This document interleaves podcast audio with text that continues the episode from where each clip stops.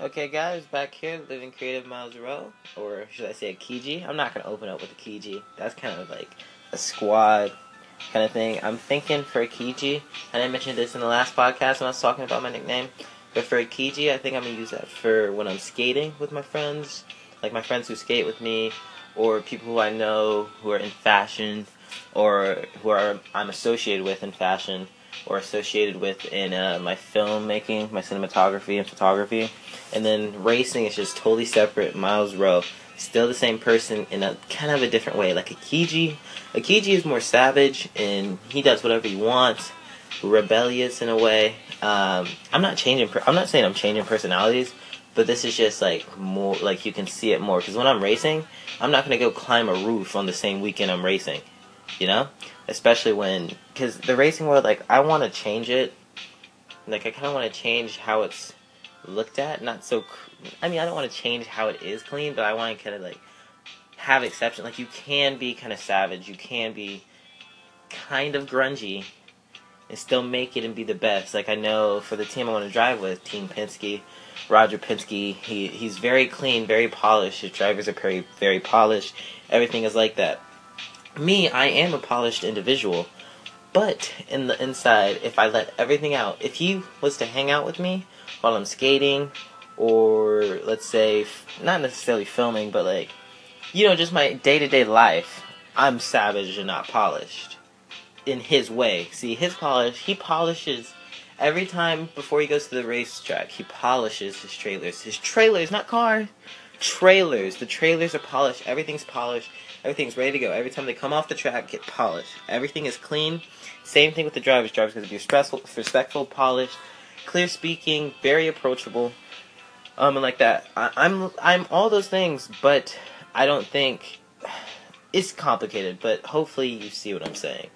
But yeah, that's kind of the in between. So like I'm miles at the racetrack, and I'm more a Kiji. So people will call me a Kiji when I'm not racing. When I'm racing, it's miles. Some people who are fans of me who do the skating stuff or the fashion things might call me Kiji. I, I don't even know what the frick I'm saying. I just took off took up half of this vlog, this podcast saying that.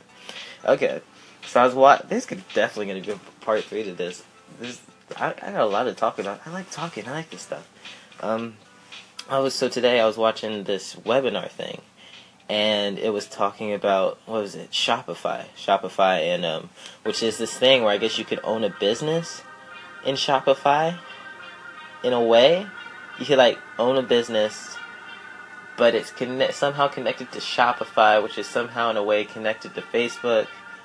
I might be wrong with this. It's some kind of thing, but you're basically selling other people's stuff on your website and you're just trying to reach out to as many people as you can to buy as many stuff from your website as you can.